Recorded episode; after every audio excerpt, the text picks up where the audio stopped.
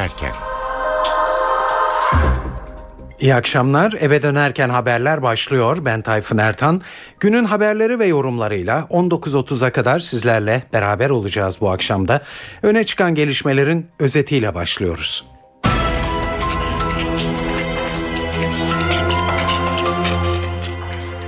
Dün gezi olayları nedeniyle gözaltına alınan 94 kişiden 61'i savcılık sorgusunun ardından serbest bırakıldı. 33 kişi ise tutuklanmaları isteğiyle mahkemeye sevk edildi. Ulaştırma Bakanı hükümetin sosyal medyaya sınırlamalar getirecek bir çalışma içinde olmadığını söyledi. Yıldırım çalışmanın siber suçlarla ilgili olduğunu belirtti. Başbakan yardımcılarından Bülent Arınç, duran eylem eylemleri için anlayışla karşılamamız gerekiyor dedi. PKK yöneticisi Murat Karayılan hükümeti eleştirdi ve çözüm sürecinde devletin katkı yapacak adımlar atmak yerine savaşa hazırlandığını ileri sürdü. Ve Almanya'da Başbakan Merkel'in partisinin seçim programında Türkiye-Avrupa Birliği ilişkilerinde imtiyazlı ortaklık terimine bile yer verilmedi.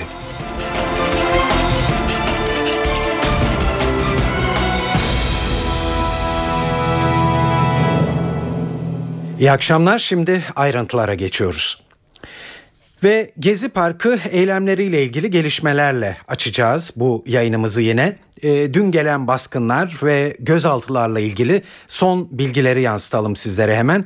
Dün ülke genelinde onlarca noktaya yapılan polis baskınlarında 94 kişi gözaltına alınmıştı. İstanbul ve Ankara'da bu kişilerin emniyetteki sorguları tamamlandı. Zanlılar savcılığa sevk edildi. 94 kişiden 61'i savcılık sorgusunun ardından serbest bırakıldı. 33 kişi ise tutuklanmaları isteğiyle mahkemedeler şimdi. Ayrıntıları NTV muhabiri Deniz Tüysüz anlatıyor. Gezi Park olaylarına ilişkin başlatılan soruşturma kapsamında gözaltına alınan 94 kişi bugün sabah saatlerinde İstanbul Adalet Sarayı'na sevk edildi. 94 kişinin savcılık sorguları tamamlandı.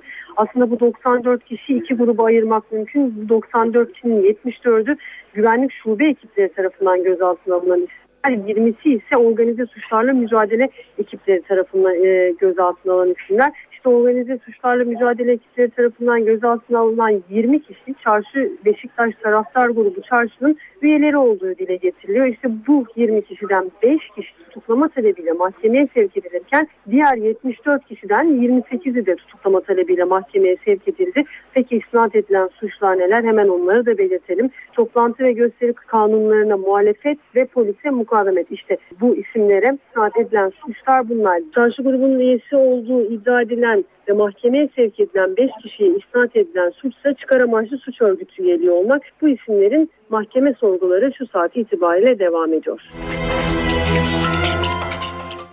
Gezi Parkı eylemlerinin şekil değiştirmesi ve birdenbire ortaya çıkan duran adam eylemleri Türkiye'nin pek çok kentine yayılmış durumda. Dün akşam Taksim Meydanı'nda ve İstiklal Caddesi'nde bir ara yüzlerce kişinin ya bir şeyler okuyarak ya da el ele tutuşarak bu yeni eyleme katıldıkları görüldü. Bugün ilk kez Başbakan Yardımcısı Bülent Arınç da AK Parti'nin Merkez Karar ve Yürütme Kurulu toplantısının hemen öncesinde gazetecilerin bu eylemle ilgili sorusuyla karşılaştı. İlk tepkisi şöyle oldu. Gördüm televizyon ekranlarından gördüm de 8 saat durduklarını bilmiyordu. Daha uzun.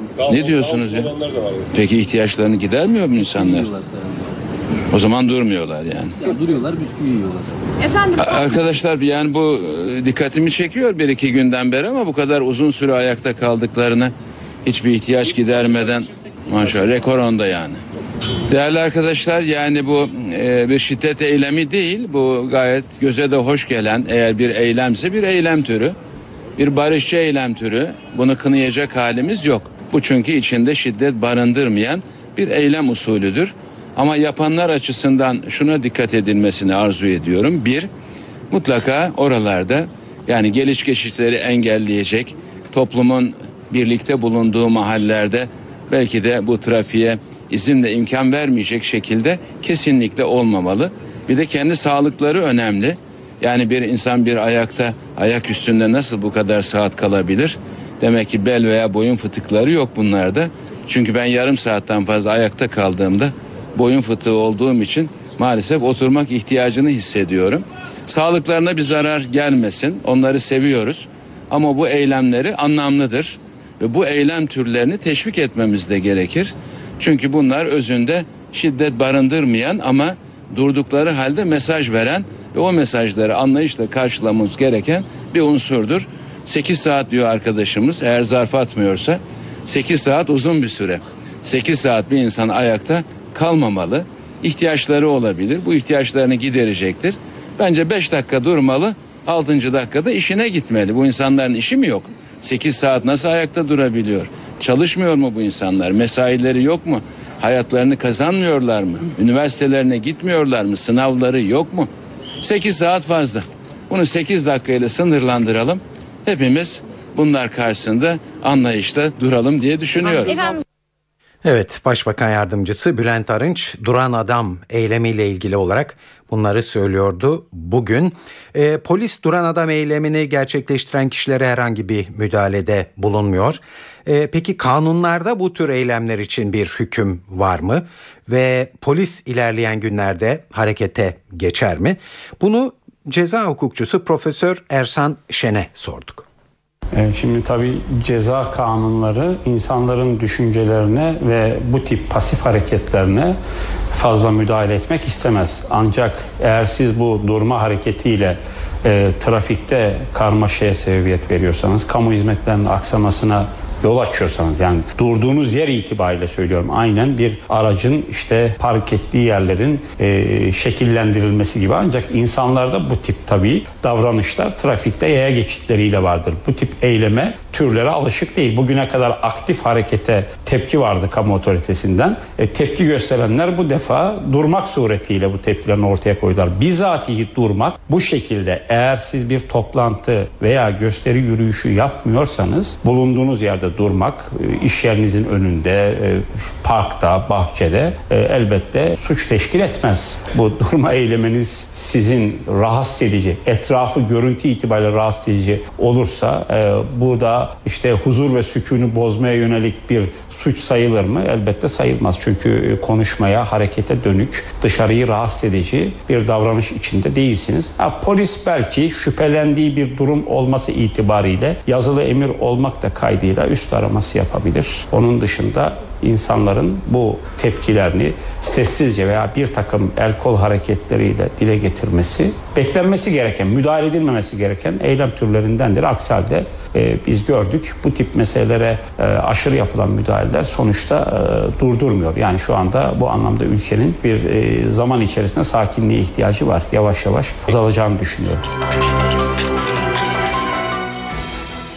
Twitter ve Facebook gibi sosyal medya araçlarının kullanımı Gezi Parkı olayları sırasında hükümet ve bizzat Başbakan Tayyip Erdoğan tarafından çok eleştirilmişti. Dün de bu medyada düzenlemeye ya da kısıtlamaya gidileceği yönünde haberler vardı. Böylesi bir hazırlık olup olmadığı bugün kabinenin en e, yetkin ismi Ulaştırma Bakanı Binali Yıldırım'a soruldu. Yıldırım bir çalışma olduğunu doğruladı ancak bunun sosyal medyayı sınırlandıracak nitelik taşımadığını söyledi. Yıldırım çalışmanın siber suçlarla mücadele kapsamında olduğunu söyledi.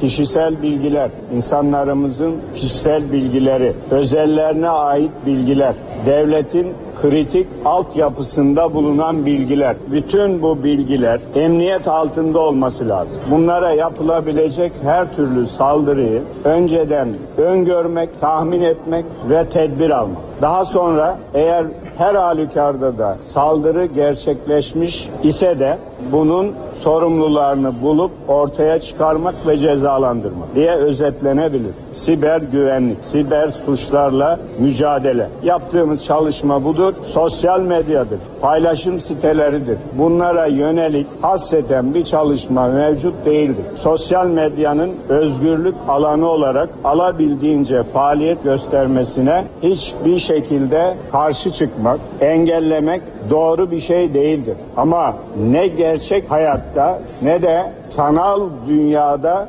insanları mağdur edecek, suç işleyecek faaliyetleri yapma serbestisi de olamaz. Nasıl sokakta insan öldürürseniz bir cezası varsa sosyal medyada da insanı ölüme teşvik ederseniz, intihara azmettirirseniz bunun da bir cezası var. Veya kumara teşvik ederseniz bunun da bir cezası var. Suç her yerde suçtur. Cezasız kalırsa kamu düzeni de devam etmez, kargaşa hakim olur. İşi dönüp dolaştırıp sosyal medyaya yasak geliyor noktasına getirmek doğrusu çok büyük haksızlıktır. Böyle bir şey yok ama gerçek alemde de sanal alemde de suçları önlemek, suçlularla mücadele etmek demokratik hukuk devleti olan her ülkenin yapması gereken şey. Yapılmak istenen de budur. Bu bakımdan işin oraya buraya çekilmesine hiç hacet yok. Özgürlüklere sonuna kadar evet ama başkalarının özgürlüğünü, dünyasını karartmaya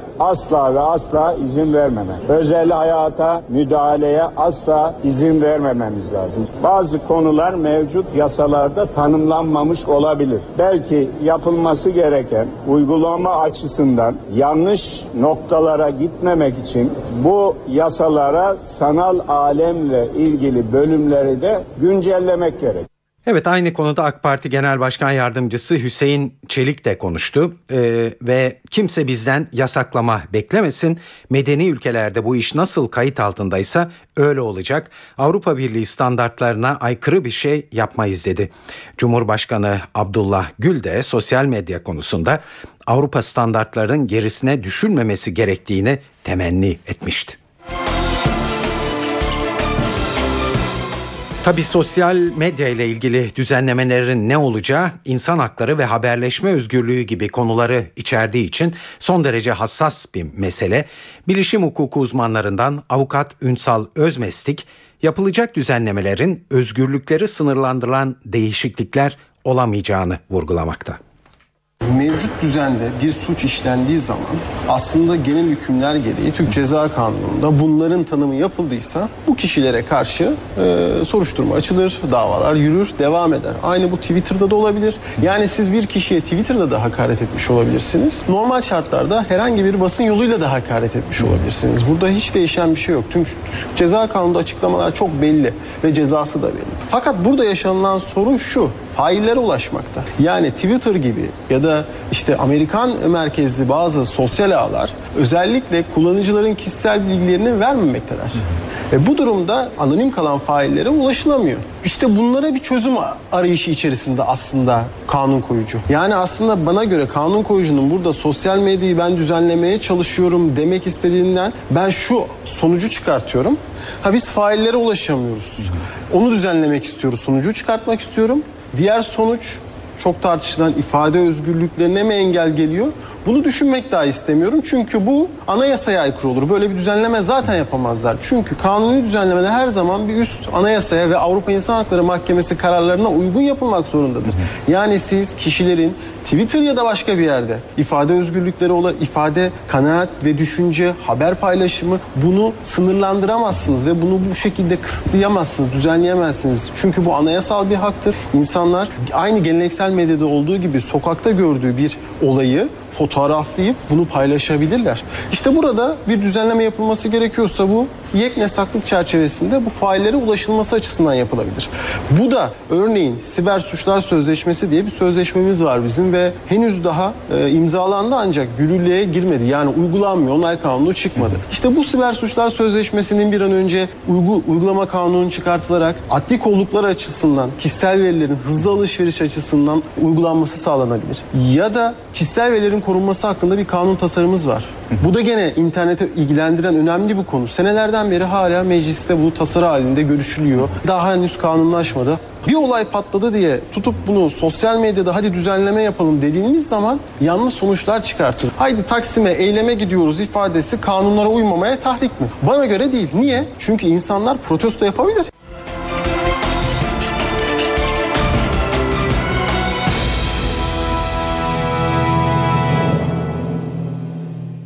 NTV Radyo'da eve dönerken haberleri dinliyorsunuz. Gezi protestoları meclisin de gündemine geliyor. AK Partili vekiller olayları mercek altına alacak bir meclis araştırma komisyonu kurulması için önerge vermeye hazırlanıyor. Kurulması istenen komisyon gezi olaylarını, polis müdahalelerini ve yaşanan can kayıplarını inceleyecek. NTV muhabiri Murat Barış Koralp'i dinliyoruz.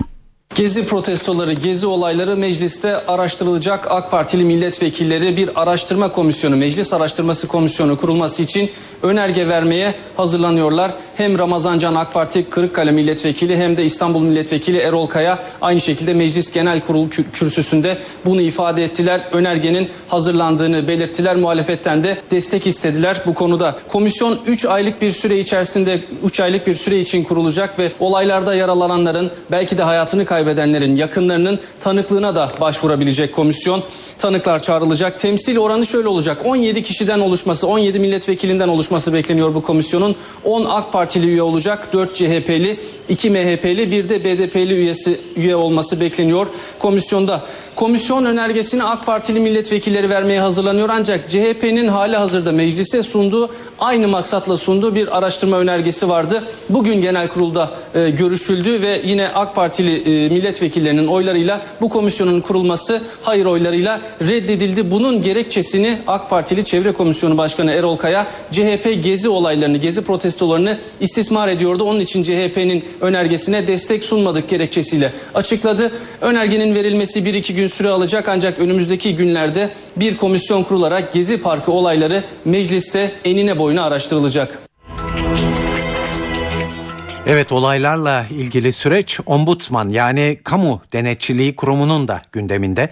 Kurum yetkilileri olaylarla ilgili olarak yapılan 20 bireysel başvuru üzerine İstanbul'da inceleme ve araştırma yaptı. Yetkililer güvenlik güçlerinin protesto gösterilerini bastırmada aşırı güç kullandığı, vatandaşların gündelik hayatının olumsuz etkilendiği, toplu taşıma kullanımının aksadığı ve esnafın sıkıntıyla karşılaştığı yönündeki bireysel başvuruları 5 günlük İstanbul temaslarıyla değerlendirdi. Bu kapsamda vali, belediye başkanı, insan hakları dernekleri ve Taksim dayanışması yetkilileriyle görüşüldü. Ayrıca çok sayıda belge, görüntü ve fotoğraf toplandı.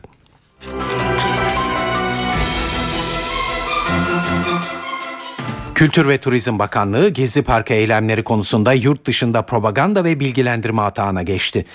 Bakanlıktan yapılan açıklamaya göre bu kapsamda Türkiye en çok turist akışı sağlayan ülkelerden Rusya ve Almanya'ya bir heyet gönderdi.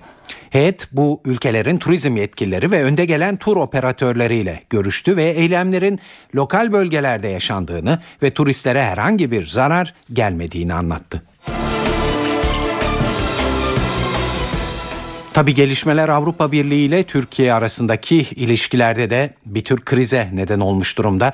Türkiye'nin Avrupa Birliği'ne katılım müzakerelerinde 3 yıl aradan sonra yeni bir fasıl açılmasına Almanya, Hollanda ve Avusturya rezerv koydu. Ayrıntıları NTV Brüksel temsilcisi Güldener Sonumut anlatıyor.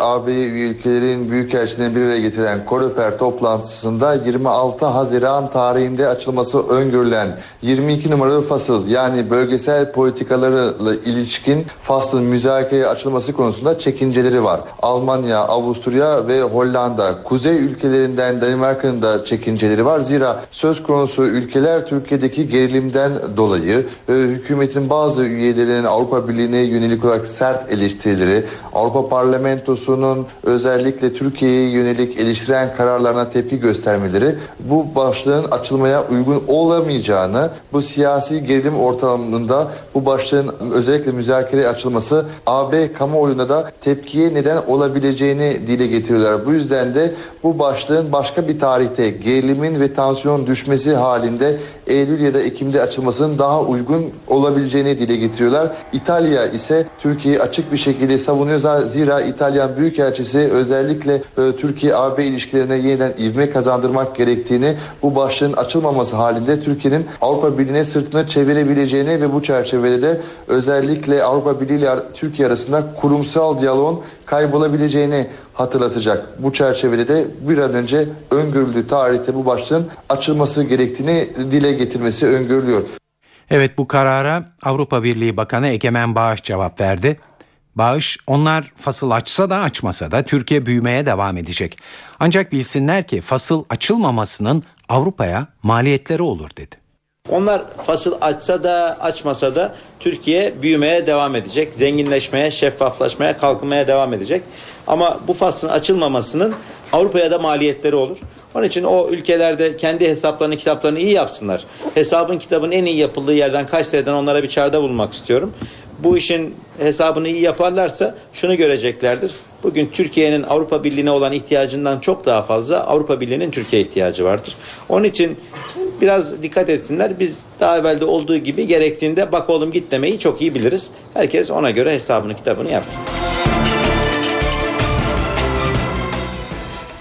Amerika Birleşik Devletleri'nin Ankara Büyükelçisi Francis Richardone, AK Parti Genel Merkezi'nde Başbakan Erdoğan'ın siyasi baş danışmanı Yalçın Akdoğan'la bir saatlik bir görüşme yaptı. Bu görüşmede Gezi Parkı eylemleri süresince Amerika tarafından dile getirilen polise yönelik eleştiriler ve Türkiye'nin buna gösterdiği tepki gündeme geldi. Görüşme sonrasında açıklama yapan Richardone, ifade özgürlüğü ve demokratik toplantı özgürlüğü konusunda aramızda gür, bir görüş farkı yok, ilişkilerimiz hala güçlü ve sağlıklı, Türk demokrasisine güveniyoruz dedi. Biz Türkiye'nin dostu ve müttefikiyiz. Gerilim zamanlarında ve daha az gerilim zamanlarında da dost ve müttefikiz. Ortak çıkarlarımıza önem veriyoruz. Türkiye'nin gücüne önem veriyoruz bir demokrasi olarak. Türk demokrasisine olan desteğimizi yine yinelemek istiyorum. Çünkü bu prensipleri biz de paylaşıyoruz. İfade özgürlüğü, barışçıl toplanma özgürlüğü, hükümetler arasında, hükümetlerimiz arasında bir fark yok. Bu prensipler konusunda. Ben inanıyorum ki ilişkilerimiz hala güçlü ve sağlıklı. Bu bu şekilde devam edecek. Biz Türk demokrasisine güveniyoruz. Amerika Birleşik Devletleri sizin kendi aranızdaki görüşmelere katılmıyor. Türk halkı ve Türk hükümeti arasındaki ilişki devam ediyor. Biz sizin yanınızda olmaya devam edeceğiz bu aile içi görüşmenizde. Eve dönerken haberlerde sizlere gezi olayları ile ilgili olarak farklı bakış açılarını yansıtıyoruz günden güne. Bugün de Siyaset, Ekonomi ve Toplum Araştırmaları Vakfı'ndan Hatem Ete'yi dinleyeceğiz. Ete, toplumsal yapının tehlikeli fay hatlarından dinci laik ya da sünni alevi gibi hassasiyetlerin hemen yatıştırılması gerektiği düşüncesinde ve bunun içinde bir önerisi var. Beni asıl ürküten mesele bu muhalefet ekseninin kolaylıkla ideolojik bir fay hattına da yerleşiyor olması. Yani Türkiye'de bir laik yaşam tarzı, dindar yaşam tarzı geriliminin çıkmaya başlaması ya da bir Alevi Sünni fay hattının daha fazla tetiklenmesi iktidara düşen bir demokratikleşme paketi açmak. Yani bütün bu süreçte hem üslup ve politikaya yansıyacak şekilde kuşatıcı bir politika geliştirmek hem e, laik hassasiyetleri e, rahatlatmak için, tepkileri bildirmek için hem de Alevi kesimin var olan rahatsızlıklarını gidermeye yönelik kapsamlı bir demok demokratikleşme paketi açıklamak. Kanaatimce buna yol açmak için de muhalefetin yani bu muhalefet derken de e, hem liberal sol aydınların sözcülüğünü üstlendikleri muhalefeti kastediyorum. Diğer bahsettiğim iki gruptan ayırarak söylüyorum bunu. Biraz sakinleşip iktidara bir hazım payı bırakmaları gerektiğini düşünüyorum. Yani iktidar şu anda kendisine yönelik bir saldırı olduğu hissiyle tepkisel e, bir tutum geliştiriyor ve daha çok komploları vesaireyi ön plana çıkarıyor. Ben bunun bir strateji olduğunu düşünüyorum. Bunlar durulduktan sonra iktidar durup düşünecektir. İktidarın durup düşünmesine bir pay bırakmak lazım. Bir zaman ayırmak lazım. Çünkü Türkiye bugüne kadar karşılaştığı bütün badirelerde AK Parti iktidarında daha fazla demokratikleşme paketleri açarak kurtulabildi. Ben bu süreçten de daha fazla demokrasiyle çıkabileceğimizi düşünüyorum. Ama bunun için bu gerilimin düşmesi gerekir. Bu biraz liderlik psikolojisiyle ilgili, siyaset yapmak psikolojisiyle ilgili. Liderler bir darbe aldıklarını hissettikleri zaman ya da siyasi partiler karşılarında bir muhalefet odağının büyümekte olduğunu hissettikleri zaman özgüven sağlamak için öncelikle kendi kitlelerine sığınırlar. Bugün ben bu AK Parti'nin düzenlediği mitingleri vesaireleri bunun bir işareti olarak görüyorum ve Başbakan buradan özgüven aldıkça buradan toplumun kendisinin yanında olduğunu, destek verdiğini gördükçe ben muhalefete daha fazla yüklenmek bir tarafa Türkiye'yi kucaklayacak bir siyaset ortaya koyacağını düşünüyorum. Başbakan bunun tetikleyebileceğini muhtemel fay hatlarını gördü bence. Bu aslında sokakla siyaset arasındaki bağın istenilen istenilen düzeyde güçlü işleyen bir bağ olmadığını gösterdi bu bir aylık e, olaylar bize. Sokakla siyaset arasında bir e, e, işleyen kanallar oluşturmaya yönelik destek çıkarmamız lazım diye düşünüyorum.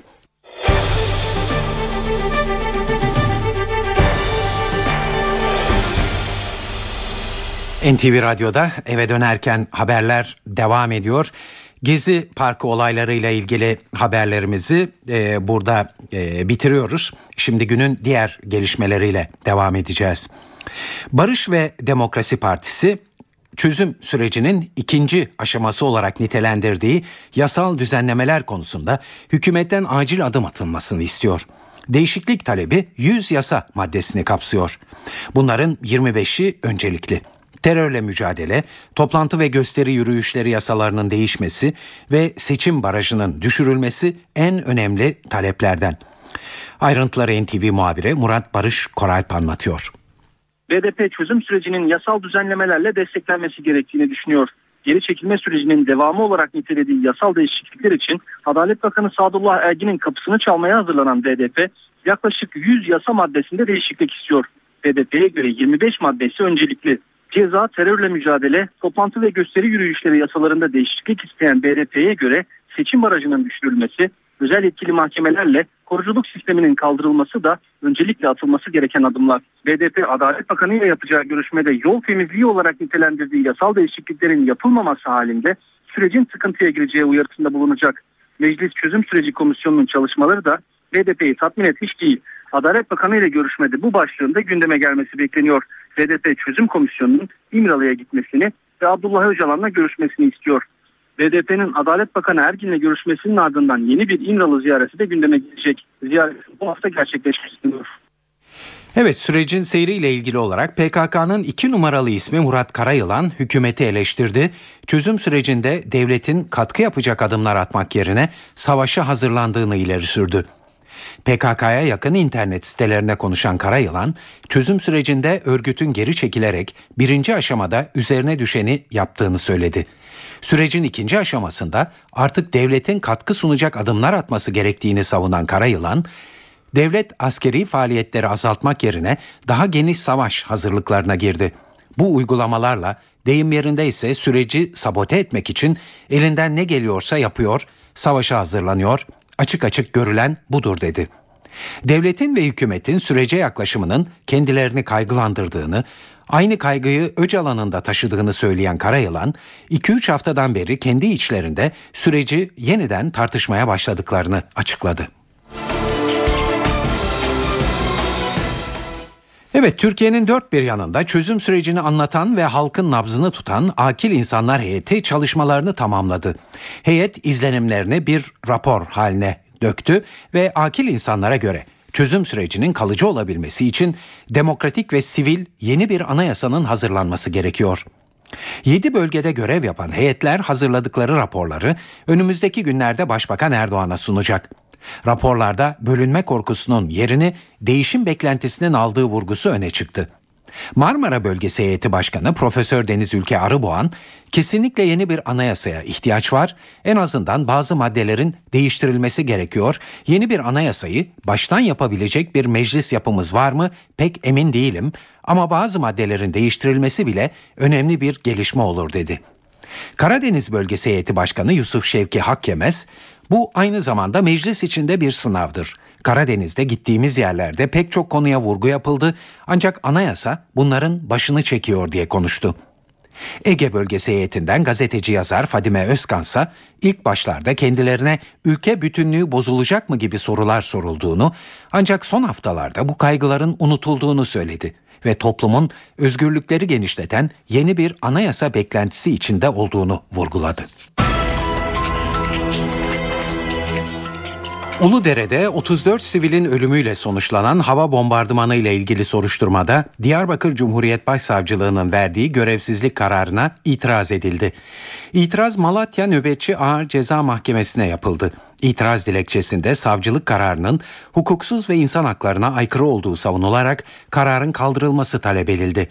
Avukatlar iç hukuk yollarının tükenmesi durumunda davayı uluslararası boyuta taşıyacaklarını açıkladılar. Diyarbakır Cumhuriyet Başsavcılığı yürüttüğü soruşturma sonunda görevsizlik kararı vermiş ve dosyayı Genelkurmay Başkanlığı askeri savcılığına göndermişti. Havalar ısındı. Ege ve Akdeniz'de nemin de azalmasıyla orman yangınları çıkmaya başladı. Aydın'da zeytinliklerin bulunduğu onlarca hektarlık alan kül oldu. Alevler kısmen kontrol altına alınmış durumda. NTV Ege temsilcisi Merih Ak olay yerinden bildiriyor. Yangın kısmen kontrol altına alındı. Sadece bir bölgede dumanların yükseldiğini görüyoruz. Uçak ve helikopterler yoğun bir şekilde bölgeye müdahale etmiş. Durumda yangın bir anlamda burada ilerleyen saatlerde söndürülmüş olacak. Rüzgar bölgede hafiflemişti. Özellikle bölgede rüzgarın hafiflemesiyle birlikte uçak sayısı 3'e çıktı. 5 helikopter ve 3 uçakla hava unsurları devreye girdiler ve yoğun bir şekilde yanan bölgeye su bırakmaya başladılar ki bu da e, kısa sürede sonuç vermeye başladı. Geniş bir alanda duman yığını vardı. İşte sadece şu anda bir noktada kaldığını görüyoruz. Paşa Yaylası, Koluklu, Kalfaköy ve Doğanköy üçgeninde e, bu yangının yoğun olduğunu söyleyebiliriz. Aydın Belediye Başkanı Özlem Çerçoğlu yaklaşık 250-300 hektarlık bir alanda etkili olduğunu söylemişti. Ancak Aydın Valisi Kerem Al yap düzenlediği basın toplantısında 80 hektarlık alanın yandığını belirtti. Bu yanan alanların büyük bir bölümünün zeytinlik olduğunu vurgulayalım. İncir ağaçları ve tarım arazilerinde bu yangından etkilendiğini belirtmekte yarar var. Yangın söndürme çalışmalarına sadece Aydın değil çevre illerden İzmir, Denizli ve Muğla'dan da orman bölge müdürlüklerine bağlı ekipler geldi. Yine itfaiye ekipleri yine bu illerden ve ilçelerden geldi. Onlar da çevrede geniş güvenlik önlemleri aldılar. Yangının dağda olması nedeniyle karadan müdahale güçlükle yapılıyor. Evet artık havada rüzgar e, durdu. Sıcaklık yavaş yavaş düşmeye başladı. İlerleyen saatlerde yangının tamamen kontrol altına alınmasını bekliyoruz. Hükümet iş güvenliği yasasının yürürlük tarihini erteliyor. İş yerlerine hekim ve iş güvenliği uzmanı bulundurma şartı getiren yasa 2014 yılında uygulamaya girecek. Hükümetin iş dünyasından gelen şikayetler nedeniyle tarihi ileri aldığı söylenmekte. NTV muhabiri Ahmet Ergen anlatıyor. Hükümet iş dünyasından gelen şikayet ve talepleri dikkate aldı. İş güvenliği yasasının yürürlük tarihi erteleniyor. Meclise gönderilen yeni torba yasa tasarısına erteleme ile ilgili bir madde konuldu. Buna göre 50'den az çalışanı olan tehlikeli ve çok tehlikeli işlerin yapıldığı iş yerleri için 30 Haziran'da yürürlüğe giren hekim ve iş güvenliği uzmanı çalıştırma şartı bir yıl erteleniyor. Bu kapsamdaki 800 bin iş yeri bu şartı 30 Haziran 2014'ten itibaren yerine getirecek. Az tehlikeli iş yeri kapsamında olan ve 50'den az işçi çalıştıran kuruluşlarla kamu iş yerlerinin hekim ve iş güvenliği uzmanı çalıştırma şartı ise 2 yıl erteleniyor. 600 bin iş yeri de iş güvenliği yasasına 30 Haziran 2014 yerine 30 Haziran 2016'da dahil olacak. İş güvenliği yasasına halen dahil olan 30 bin iş yeri için ise bir erteleme yok. Halen yükümlülüğü devam eden iş yerleri iş yeri hekimi ve iş güvenliği uzmanı çalıştırmamaları halinde her ay için 5390 lira ceza ödeyecek. Ahmet Ergen, NTV Radyo Ankara.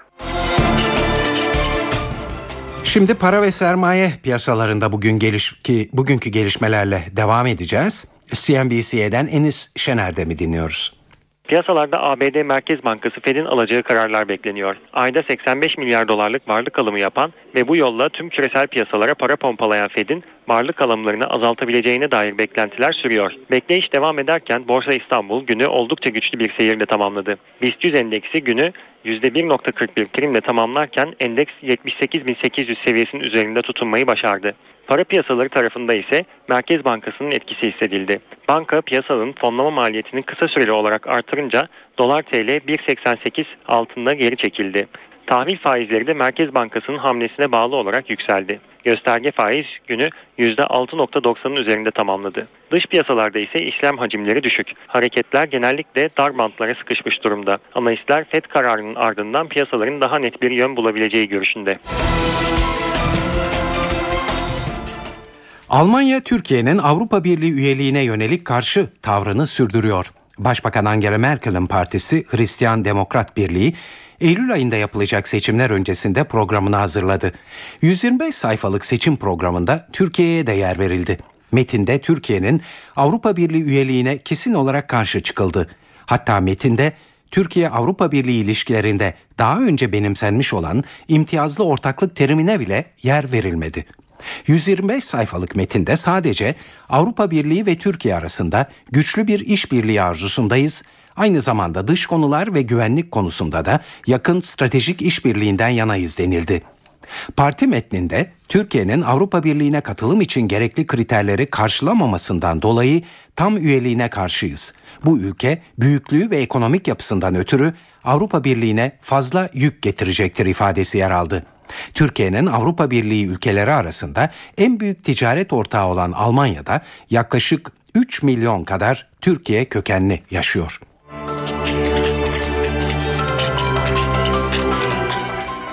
Amerika Birleşik Devletleri Başkanı Barack Obama Almanya ziyaretinde Berlin'deki Brandenburg kapısında konuştu. Ülkesinin nükleer politikası ve Guantanamo cezaevinin akıbeti konusunda mesajlar verdi. Obama meydanda toplanan binlerce kişiye hitaben yaptığı konuşmada Rusya ile Soğuk Savaş dönemindeki nükleer politikaları sona erdirmek için müzakere masasına oturmayı planladıklarını söyledi. Barack Obama ülkesinin nükleer silah kapasitesinde üçte bir oranında indirim yapacağını da açıkladı. Guantanamo cezaevini kapatmak için çabalarını yoğunlaştıracağını söyledi. Obama bu konuşmasından önce Almanya Cumhurbaşkanı Joachim Gauck ve Başbakan Angela Merkel'le de bir araya geldi. Obama, Merkel'le düzenlediği ortak basın toplantısında Suriye Devlet Başkanı Beşar Esad'ın ülkesine kaos ve kan getirdiğini söyledi. Ancak Amerikan Başkanı ülkesinin Suriye'ye girme gibi bir planının olmadığını da belirtti. Brezilya'da otobüs zamları ve yüksek kamu harcamalarına tepki olarak başlayan gösterilerde 6. güne girildi. Brezilya'nın ondan fazla şehrinde yüz binlerce gösterici yer yer şiddet içeren protesto gösterileri düzenledi. Brezilya Devlet Başkanı Dilma Rousseff şiddete başvuran protestocuları kınadı ancak barışçıl göstericileri haklı bulduğunu belirtti. Rousseff protestocuların taleplerini dinlemek gerektiğini söyledi. Yüz binlerce genç Brezilyalı'nın haklarını aramasından duygulandığını belirten Rousseff, gösteriler sonrası Brezilya demokrasisinin güçleneceğini savundu. Gösterilerin yayılmasının ardından Alegre ve Recife kentlerinde toplu taşıma ücretlerine getirilen zamlar geri alındı.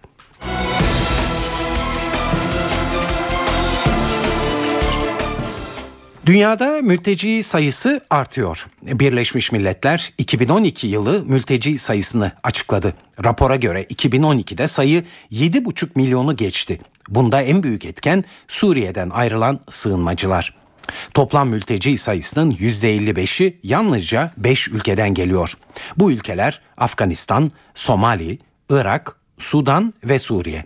Mültecilerin %81'i gelişmekte olan ülkelere sığınıyorlar.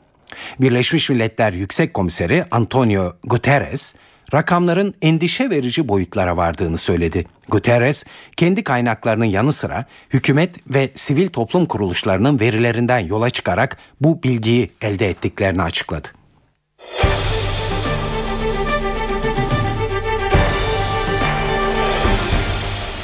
Evet şimdi futbol dünyasından birkaç haber duyuralım sizlere. E, Futbol Federasyonu merakla beklenen yabancı kontenjanı konusundaki kararını açıkladı. Federasyon kulüplerin önümüzdeki sezon 10 yabancı futbolcuyla sözleşme yapabileceklerini açıkladı. Ancak bu oyunculardan yalnızca 6'sı sahada olabilecek. Geride kalan 4 oyuncu 18 kişilik maç kadrosuna alınamayacak ve tribünde oturacak. Geçen sene yine 10 yabancı e, futbolcuyla sözleşme imzalanabiliyordu ancak dağılım biraz farklıydı. Buna göre 6 oyuncu sahada, 2 oyuncu kulübede, 2 oyuncu da tribünde oturuyordu. Yeni dağılıma en sert tepki Galatasaray'dan geldi. E, kulüp başkanı Ünal Aysal kararın yurt dışında alınacak başarılara darbe olacağını ileri sürdü. Aysal bu karar değişmezse kararı verenler değişecek diye konuştu. Katiyetle bilinçli bir karar değil. Türk sporunun zararına çalışacak bir karardır. hiçbir kulüp, hiçbir Türk kulübü bugün yukarıda tribünde oturtmak üzere dört tane yabancı yabancıyı istihdam edemez. Bu israf edilmiş bir paradır. Ama onun ötesinde Türk kulüplerinin yurt dışındaki başarısı için vurulmuş ciddi bir darbedir. Bu kararın bir an evvel değiştirilmesi gerektiğine inanıyorum. Bu karar değişmezse bu karışı değiştirmeyenler değişecektir. Bunu da herkesin bilmesi ve şimdiden kabul etmesi gerektiğini söyleyebilirim. Beşiktaş yönetiminin takımın başına geçirmek istediği Robert Prosinecki Kayseri Spor'da kaldı. Sarı kırmızılı takım Hırvat teknik adamla yeni sözleşme imzalamadı. Robert Prosinecki Beşiktaş'la ilgili olarak Beşiktaş'tan bana gelen resmi bir teklif yok. Ancak Kayseri Spor'da yaptığım iyi işler nedeniyle bir ilgiden bahsedebiliriz. Bu durumda memnun olduğumu söyleyebilirim. Ben kulübümde kalmayı tercih ettim. Kayseri Spor bana iyi bir fırsat verdi. Onlara teşekkür ediyorum. Burada yapacak daha çok işimiz var diye konuştu.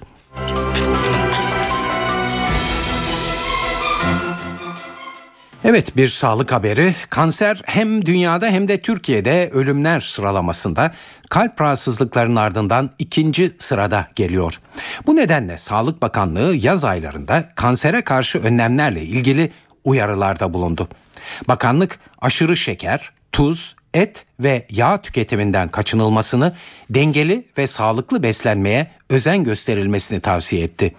Düzenli fiziksel aktivitenin kalın bağırsak kanseri riskini %50, meme kanseri riskini %40 azalttığını belirten bakanlık, haftada 3-4 kez 1 saatlik yürüyüş ve egzersiz yapılması gerektiğini ifade ediyor.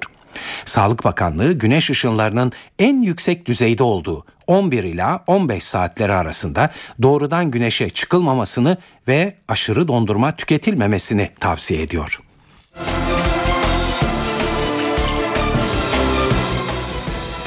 Evet sırada hava durumu var. Bunun için de her akşam olduğu gibi NTV Meteoroloji Editörü Gökhan Abur'a kulak veriyoruz. Batı ve iç kesimlerde sert esen rüzgara rağmen sıcaklıklar yükselmeye devam ediyor. Hafta sonu yurt genelinde sıcaklıkların daha da yükselmesini bekliyoruz. Yarın Doğu Karadeniz'in kıyı kesimlerinde hafif, doğuda ise Van, Iğdır, Ağrı arasında daha kuvvetli olmak üzere yağışlar aralıklarla devam edecek. Cuma günü Doğu Karadeniz'de yağış etkisini kaybedecek. Ağrı, Van, Hakkari arasında ise yerel yağışlar görülebilir. Hafta sonu ise yurt genelinde yağışların etkisini tamamen kaybetmesini bekliyoruz. Evet İstanbul yarın da güneşli sıcaklık 31 derece olacak. Poyraz öğle saatlerinde bir hayli sert, zaman zaman da kuvvetli esecek. Ankara yarın açık. Sıcaklık gündüz 30, gece ise 16 derece olacak. İzmir'de yarın sıcaklık 36 dereceye çıkacak ama nem oranı az ve rüzgar sert esmesini sürdürecek. Yalnız İzmir'de değil Güney Ege ve Akdeniz boyunca sıcaklıklar oldukça yüksek. Nem oranının düşük olmasından dolayı da orman yangını riski etkisini giderek arttırıyor. Akdeniz boyunca sıcaklıklar yarın da yer yer 38 ile 39 derece arasında değişirken Güneydoğu'da da sıcaklıklar yükselmesini sürdürecek. Dün gezi olayları nedeniyle gözaltına alınan 94 kişiden 61'i savcılık sorgusunun ardından serbest bırakıldı. 33 kişi ise mahkemeye sevk edildi. Ulaştırma Bakanı hükümetin sosyal medyaya sınırlamalar getirecek bir çalışma içinde olmadığını söyledi. Başbakan yardımcısı Bülent Arınç duran adam eylemleri için anlayışla karşılamamız gerekir dedi. PKK yöneticisi Murat Karayılan hükümeti eleştirdi ve çözüm sürecinde devletin katkı yapacak adımlar atmak yerine savaşa hazırlandığını ileri sürdü. Ve Almanya'da Başbakan Merkel'in partisinin seçim programında Türkiye-Avrupa Birliği ilişkilerinde imtiyazlı ortaklık terimine bile yer verilmedi.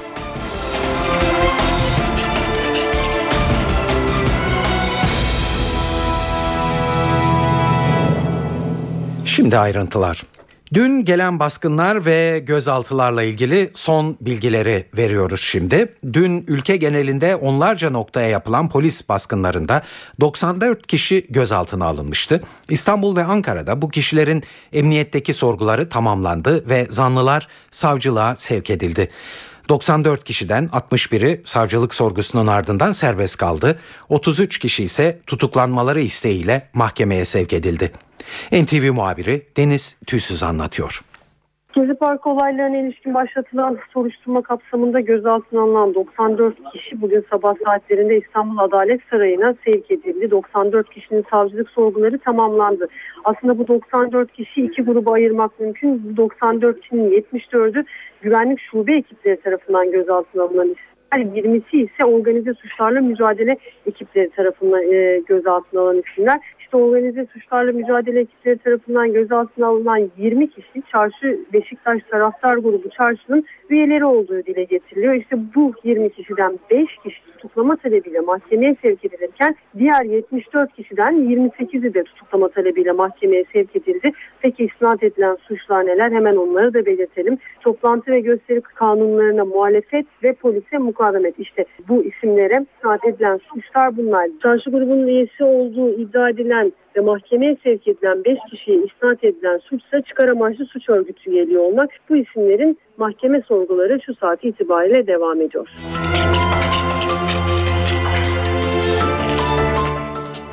Gezi Parkı eylemlerinin şekil değiştirmesi ve birdenbire ortaya çıkan duran adam eylemleri Türkiye'nin pek çok kentine yayılmış durumda. Dün akşam da Taksim Meydanı'nda ve İstiklal Caddesi'nde bir ara yüzlerce kişi bu eyleme katıldı. Bugün ilk kez Başbakan Yardımcısı Bülent Arınç da AK Parti'nin Merkez Karar ve Yürütme Kurulu toplantısının öncesinde gazetecilerin bu eylemle ilgili sorusuyla karşılaştı. İlk tepkisi şöyle oldu.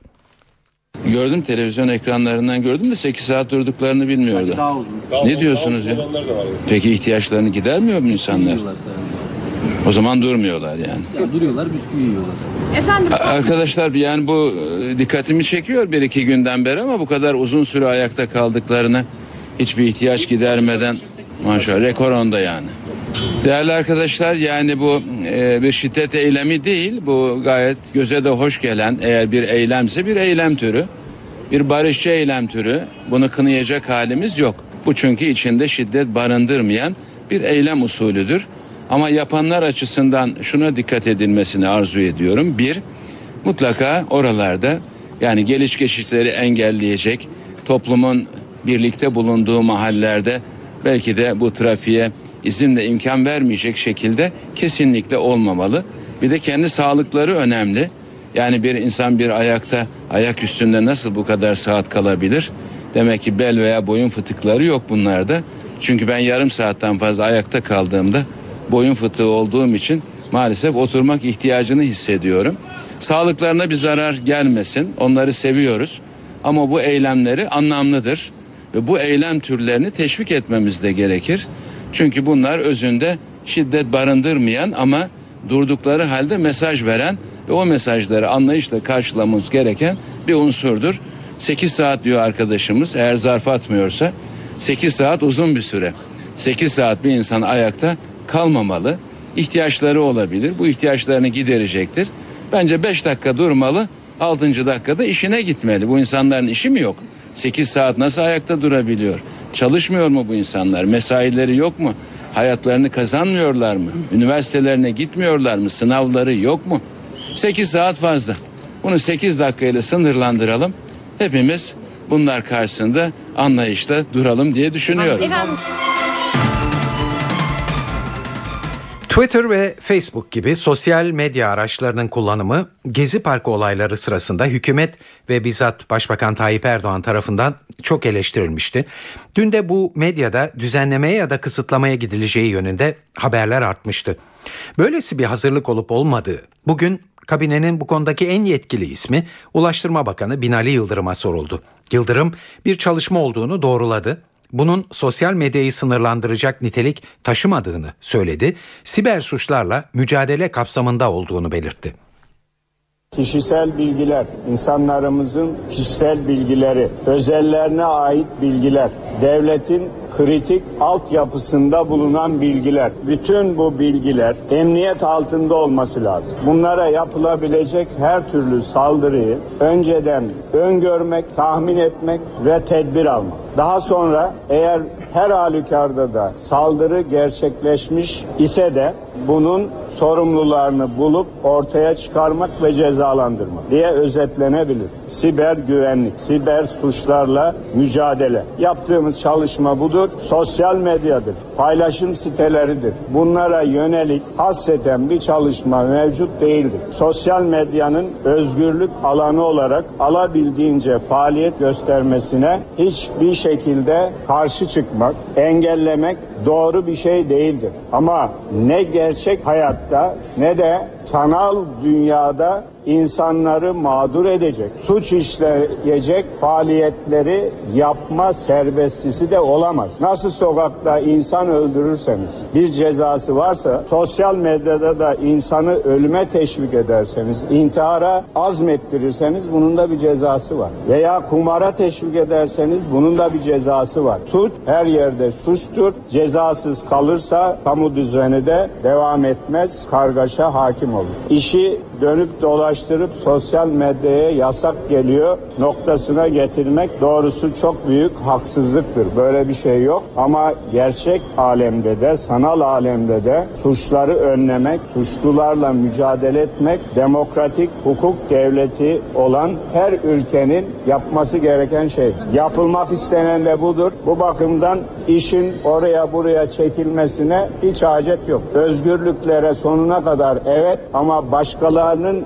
özgürlüğünü, dünyasını karartmaya asla ve asla izin vermemek. Özel hayata müdahaleye asla izin vermememiz lazım. Bazı konular mevcut yasalarda tanımlanmamış olabilir. Belki yapılması gereken uygulama açısından yanlış noktalara gitmemek için bu yasalara sanal alemle ilgili bölümleri de güncellemek gerek. Gezi Parkı protestoları Avrupa Birliği ile Türkiye ilişkilerinde de krize yol açtı. Türkiye'nin Avrupa Birliği'ne katılım müzakerelerinde 3 yıl aradan sonra yeni fasıl açılmasına Almanya, Hollanda ve Avusturya rezerv koydu. NTV Brüksel temsilcisi Gülden Erson Umut anlatıyor.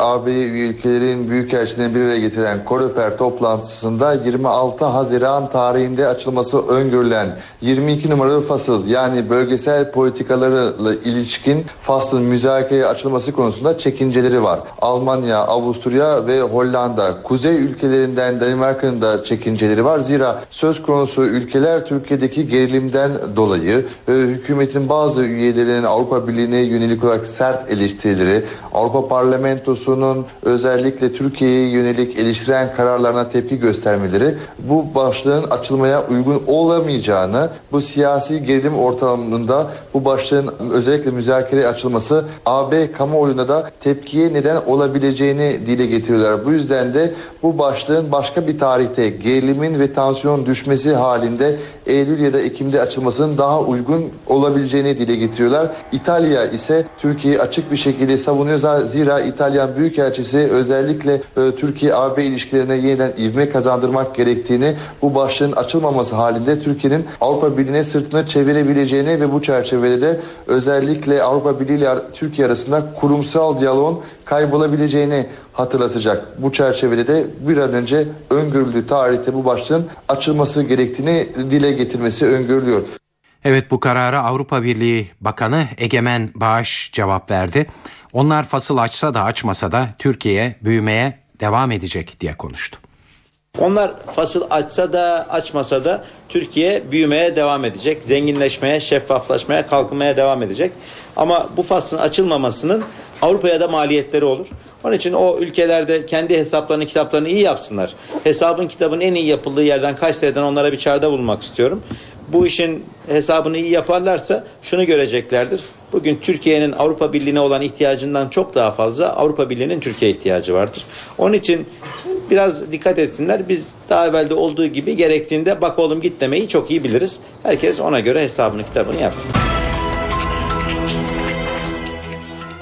Barış ve Demokrasi Partisi çözüm sürecinin ikinci aşaması olarak nitelendirdiği yasal düzenlemeler konusunda hükümetten acil adım atmasını istiyor. Değişiklik talebi 100 yasa maddesini kapsıyor. Bunlardan 25'i öncelikli. Terörle mücadele, toplantı ve gösteri yürüyüşleri yasalarının değişmesi ve seçim barajının düşürülmesi en önemli taleplerden. NTV muhabiri Murat Barış Koralp'i dinliyoruz. BDP çözüm sürecinin yasal düzenlemelerle desteklenmesi gerektiğini düşünüyor. geri çekilme sürecinin devamı olarak nitelediği yasal değişiklikler için Adalet Bakanı Sadullah Ergin'in kapısını çalmaya hazırlanan BDP yaklaşık 100 yasa maddesinde değişiklik istiyor. BDP'ye göre 25 maddesi öncelikli. Ceza, terörle mücadele, toplantı ve gösteri yürüyüşleri yasalarında değişiklik isteyen BDP'ye göre seçim barajının düşürülmesi, özel yetkili mahkemelerle koruculuk sisteminin kaldırılması da öncelikle atılması gereken adımlar. BDP Adalet Bakanı ile yapacağı görüşmede yol temizliği olarak nitelendirdiği yasal değişikliklerin yapılmaması halinde sürecin sıkıntıya gireceği uyarısında bulunacak. Meclis Çözüm Süreci Komisyonu'nun çalışmaları da BDP'yi tatmin etmiş değil. Adalet Bakanı ile görüşmede bu başlığın da gündeme gelmesi bekleniyor. BDP Çözüm Komisyonu'nun İmralı'ya gitmesini ve Abdullah Öcalan'la görüşmesini istiyor. BDP'nin Adalet Bakanı Ergin'le görüşmesinin ardından yeni bir İmralı ziyareti de gündeme gelecek. Ziyaret bu hafta gerçekleşmek isteniyor. Evet sürecin seyriyle ilgili olarak PKK'nın iki numaralı ismi Murat Karayılan hükümeti eleştirdi. Çözüm sürecinde devletin katkı yapacak adımlar atmak yerine savaşa hazırlandığını ileri sürdü. PKK'ya yakın internet sitelerine konuşan Karayılan, çözüm sürecinde örgütün geri çekilerek birinci aşamada üzerine düşeni yaptığını söyledi. Sürecin ikinci aşamasında artık devletin katkı sunacak adımlar atması gerektiğini savundu. Karayılan, devlet askeri faaliyetleri azaltmak yerine daha geniş savaş hazırlıklarına girdi. Bu uygulamalarla deyim yerindeyse süreci sabote etmek için elinden ne geliyorsa yapıyor, savaşa hazırlanıyor. Açık açık görülen budur dedi. Havaların ısınmasıyla birlikte Ege ve Akdeniz'de nemin de azalması orman yangınlarına neden olmaya başladı. Aydın'da zeytinliklerin bulunduğu onlarca hektarlık bir alan kül oldu. Alevler kontrol altına alınmaya çalışılıyor. NTV Ege temsilcisi Merih Ak olay yerinden bildiriyor. Yangın kısmen kontrol altına alındı. Sadece bir bölgede dumanların yükseldiğini görüyoruz. Uçak ve helikopterler yoğun bir şekilde bölgeye müdahale etmiş. Durumda yangın bir anlamda burada ilerleyen saatlerde söndürülmüş olacak. Rüzgar bölgede hafiflemişti. Özellikle bölgede rüzgarın hafiflemesiyle birlikte uçak sayısı 3'e çıktı. 5 helikopter ve 3 uçakla hava unsurları devreye girdiler ve yoğun bir şekilde yanan bölgeye su bırakmaya başladılar ki bu da e, kısa sürede sonuç vermeye başladı. Geniş bir alanda duman yığını vardı. İşte sadece şu anda bir noktada kaldığını görüyoruz. Paşa Yaylası, Koluklu, Kalfaköy ve Doğanköy üçgeninde e, bu yangının yoğun olduğunu söyleyebiliriz. Aydın Belediye Başkanı Özlem Çerçoğlu yaklaşık 250-300 hektarlık bir alanda etkili olduğunu söylemişti. Ancak Aydın Valisi Kerem Al yap düzenlediği basın toplantısında 80 hektarlık alanın yandığını belirtti. Bu yanan alanların büyük bir bölümünün zeytinlik olduğunu vurgulayalım. İncir ağaçları ve tarım arazilerinde bu yangından etkilendiğini belirtmekte yarar var. Yangın söndürme çalışmalarına sadece Aydın değil çevre illerden İzmir, Denizli ve Muğla'dan da orman bölge müdürlüklerine bağlı ekipler geldi. Yine itfaiye ekipleri yine bu illerden ve ilçelerden geldi. Onlar da çevrede geniş güvenlik önlemleri aldılar. Yangının dağda olması nedeniyle karadan müdahale güçlükle yapılıyor. Evet artık havada rüzgar e, durdu. Sıcaklık yavaş yavaş düşmeye başladı. İlerleyen saatlerde yangının tamamen kontrol altına alınmasını bekliyoruz. Almanya, Türkiye'nin Avrupa Birliği üyeliğine yönelik karşı tavrını sürdürüyor. Başbakan Angela Merkel'in partisi Hristiyan Demokrat Birliği, Eylül ayında yapılacak seçimler öncesinde programını hazırladı. 125 sayfalık seçim programında Türkiye'ye de yer ayrıldı. Metinde Türkiye'nin Avrupa Birliği üyeliğine karşı çıkılıyor. Hatta Türkiye Avrupa Birliği ilişkilerinde daha önce benimsenen imtiyazlı ortaklık terimine bile yer verilmiyor. 125 sayfalık metinde sadece Avrupa Birliği ile Türkiye arasında güçlü bir işbirliği arzusundayız.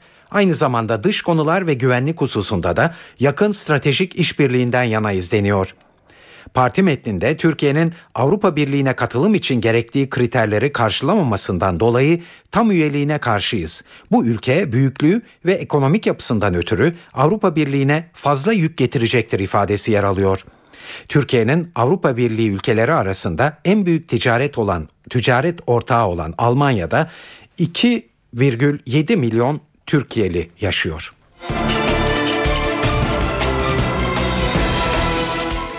Brezilya'da otobüs zamları ve yüksek kamu harcamalarına tepki olarak başlayan gösterilerde 6. güne girildi. Brezilya'nın ondan fazla şehrinde yüz binlerce gösterici yer yer şiddet içeren protesto gösterileri düzenledi. Brezilya Devlet Başkanı Dilma Rousseff şiddete başvuran protestocuları kınadı ancak barışçıl gösterileri haklı bulduğunu belirtti. Rousseff protestocuların taleplerini dinlemek gerektiğini de söyledi. Yüz binlerce genç Brezilyalının haklarını aramasından duygulandığını belirten Rousseff, gösteriler sonrası Brezilya demokrasisinin güçleneceğini savundu. Gösterilerin yayılmasının ardından Alegre ve Recife kentlerinde toplu taşıma ücretlerine getirilen zamlar geri alındı.